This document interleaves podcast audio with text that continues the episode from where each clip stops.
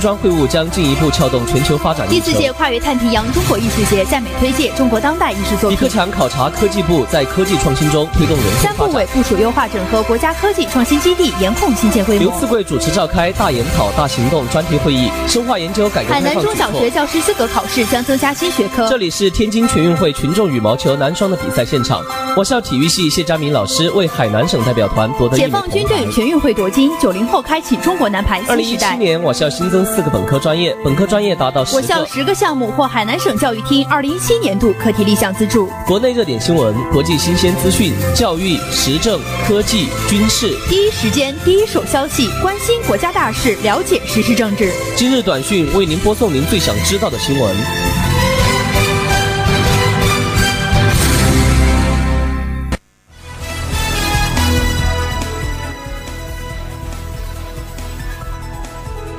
听众朋友们，大家好！又到了每天的今日短讯，我是主播张宁宁，我是主播于晴，欢迎调频 FM 八十四点七兆赫收听我们的节目。今天是二零一九年三月十五号，星期五，农历二月初九。下面是详细内容。首先关注国内新闻：十三届全国人大二次会议主主席团举行第四次会议。三月十四号，各代表团认真审议了十三届全国人大二次会议关于政府相关工作报告、二零一八年国民经济和社会发展计划执行情况与二零一九年国民经济和社会发展计划、二零一八年中央和地方预算执行情况与二零一九年中央和地方预算全国人大常委会工作报告、最高人民法院工作报告、最高人民检察院工作报告的第六个决策草案。外商投资法案草案建议表决，全国人大常委关于接受张荣顺辞去第十三届全国人大常委会委员职务的请求决定。继续关注国际新闻，十三届全国人大二次会议主席团常务主席第三次会议举行，栗战书主持。十三届全国人大二次会议主席团常务主席第三次会议十四号下午在人民大会堂举行，大会主席团常务主席、全国人大常委会委员长栗战书主持会议。根据全国人民代表大会议事规则的规定，全国人大常委会接受常委会组成人员辞职的，应当报请全国人民代表大会下次会议决定。会议同意将外山投资法草案表决稿。和上述决议草案、决定草案表决稿提请大会主席团第四次会议审议。继续关注国内新闻，存量住房智能化开发空间巨大，产业互联网运营是大势所趋。随着住房产地从拿地盖楼、新房交易为主向存量开发为主转型。住房服务市场互联网开发空间正在打开。事实上，我国地产、房产都在进入存量为主时代。据中金公司研究部董事经理张宇介绍，按中金公司研究报告，从套型结构看，国内成与存量住房一居、二居室占百分之六十二，套型偏小；从楼层结构看，百约百分之二十一的存量住房为平房，百分之五十七的住房为六层以及。及以下，多数沿没有电梯。从居住设施看，约百分之十六的存量房没有厨房或卫生间，百分之二十六的住房无独立水卫生设施。继续关注国内新闻，保障公租房体系公平秩序，北京试点安装人脸识别系统。从去年年底开始。北京市一些公租房小区试点安装人脸识别系统。北京市保障性住房建设投资中心相关负责人介绍，通过寄房手段，能防止公租房的转租转借，也能保证小区安全，杜绝外来无关人员进入小区。即将全市采用的公租房入人脸识别系统，既能防止转租转借，成为确保社会资源公平利用的防火墙。也能防止陌生人尾随，在确保住户安全方面发挥作用。下面关注国际新闻。英国议会下院投票决定反对英国在任何情况下无协议脱欧。英国议会下院十三号投票决定反对英国在任何情况下无协助脱欧。英国议会下院当日经过辩论，以三百一十二票支持、三百零八票反对的投票结果，通过一项关于反对英国在任何情况下无协议脱欧的修正案。随后，议会下院再次投票，以三百二十一票支持、二百七十八票反对的结果，通过一份有法律约束力的政府动议，正式明确会议反对英国无协议脱欧。当日，议会下院还投票否决了一项要求。英国脱欧日期推迟至五月二十二号的修正案。继续关注国际新闻。国务院新闻办公室发表《二零一八年美国的人权记录》，二零一八年美国侵犯人权事迹，美国人权记录劣迹斑斑，双重标准昭然若揭。国务院新闻办公室十四号发表《二零一八年美国的人权记录》，二零一八年美国侵犯人权事迹，对美国侵犯人权的状况进行揭露。人权记录分为导言：公民权利屡遭践踏，金钱政治大行其道，贫富分化日益严重，种族歧视变本加厉，儿童安全令人担忧，性别歧视触目惊心，移民悲剧不断上演，单边主义不得人心。全文约一点二万字。人权记录说，当地时间三月十三号，美国国务院发布二零一八年国别人权报告，继续对世界上一百九十多个国家的人权状况指手画脚、抹黑污蔑，而对自身存在的严重人权问题却置若罔闻、视而不见。下面关注省内新闻。提升品质，促进流通，加大宣传，澄迈做强精品南农业。田头春意浓，农户春耕忙。时值开春，澄迈田头呈现忙碌的景象。三月十二号，澄迈县金江镇美亭村田歌生态果园，排排成片的凤梨遍布原野，像一把巨型的梳子在大地上梳过一般。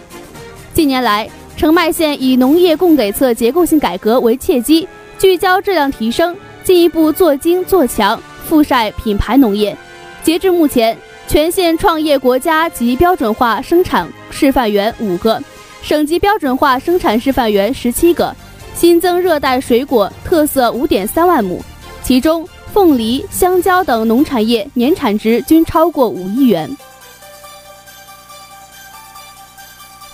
继续关注省内新闻。坚决打好污染防治攻坚战，我省列出六大方面一百项任务清单。近日，我省印发《海南省全面加强生态环境保护，坚决打好污染防治攻坚战行动方案》，从六大方面明确了一百项具体措施和目标要求，为我省打好污染防治攻坚战列出清单。结合我省实际情况，方案除了从水、气。湖等污染防治领域做了安排部署以外，还从生产、经济等多个层面提出推动相关措施落地要求。继续关注省内新闻，我省获准在重点旅游区内设置通宵娱乐演艺场所。目前。海南省旅游和文化广电局体育厅收到文化和旅游部复函，允许海南在重点旅游区内设置通宵营业的娱乐演艺场所。这是文化和旅游部支持海南全面深化改革开放，海南省旅游和文化广电局体育厅落实海南省建设国际旅游消费中心的实施方案。二零一八年十二月，国家发展改革委印发了海南省建设国际旅游消费中心的实施方案。在拓展旅游消费发展空间，构建丰富多彩的旅游消费新业态，提升旅游消费服务质量，建设国际一流的旅游消费环境，推进旅游消费国际化，建设世界知名的旅游消费目的地的三方面，公布建设国际旅游消费中心的二十七条措施。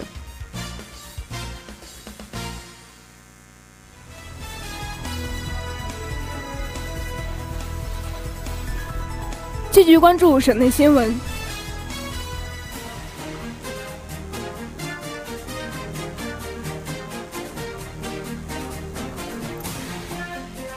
海城文一体化加速群众期盼，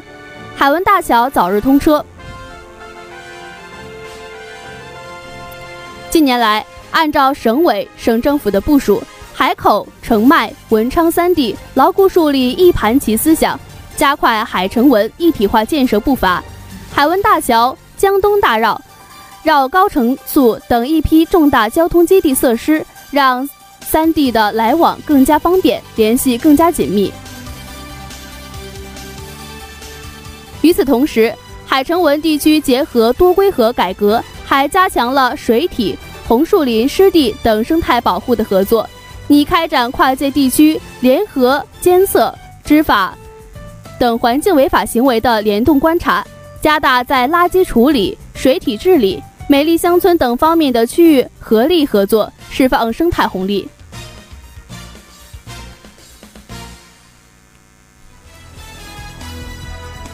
下面关注体育新闻。国际汽车联动方案是锦标赛三亚站二十二号上演《速度与激情》。二零一八至二零一九赛季的第六轮比赛 FWD 复位三亚站将于三月二十二号至二十三号举行。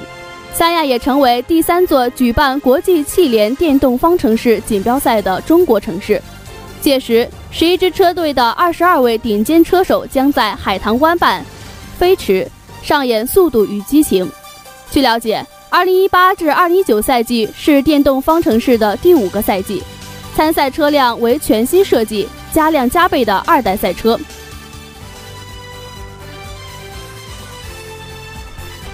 继续关注体育新闻，国际象棋世界团体锦标赛收兵，中国女队全胜获。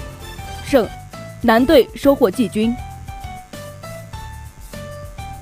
北京时间三月十四号晚，二零一九年国际象棋世界团体锦标赛在哈萨克斯坦阿斯塔纳结束了全部九轮的争夺，最终中国女队在末轮以三点五比零点五战胜乌克兰女队，以九连胜的战绩摘金。这也是中国女队继2007年、2009年、2011年三连冠之后，第四次夺得世界团体赛冠军。中国男队末轮以2.5比1.5战胜东道主哈萨克斯坦队，获得季军。下面关注文娱新闻：三亚投入2.9亿元修复改造崖州文物。海南日报记者日前从三亚市崖州区政府获悉，作为该市历史文物古迹最多、密集的区，近两年来对文物修复改造投入约二点九亿元，着力打造全域旅游文化古城。据统计，崖州区共有国家、省、市级文物保护区二十三处，全区文物保护单位数量占全市总量的百分之七十四，其中崖州学宫是我国最难的。孔庙，二零一三年被国务院公布为全国重点文物保护单位。崖城镇和宝坪村曾被评为全国历史文化名村、名镇。崖州民歌和朗打、柴舞齐升国家级非物质文化遗产名录。继续关注文娱新闻，海口冼夫人文化节举办驰骋沙场之夜文艺演出。由海口市龙华区委、区政府主办的第十八届海口冼夫人文化节驰骋沙场之夜大型文艺演出，三月十四号晚在海口市龙华区新坡镇冼夫人文化广场举行。演出现场锣鼓喧天，人声鼎沸，歌舞、琼剧、杂技等节目精彩不断。演出用丰富多彩的艺术语言，全面展现了海口市龙华区继承优秀传统文化。发扬冼夫人信古等非物质文化遗产，推进移风易俗、文明过节，全面推进乡村振兴的最新成果。以上就是今日短区的全部内容。以上内容由张宁宁、于群播音，罗半、罗金磊、蔡潇潇编辑。如果您想了解更多新闻资讯，请关注“琼南之声”微信公众号。让我们在下周的同一时间再会，再会。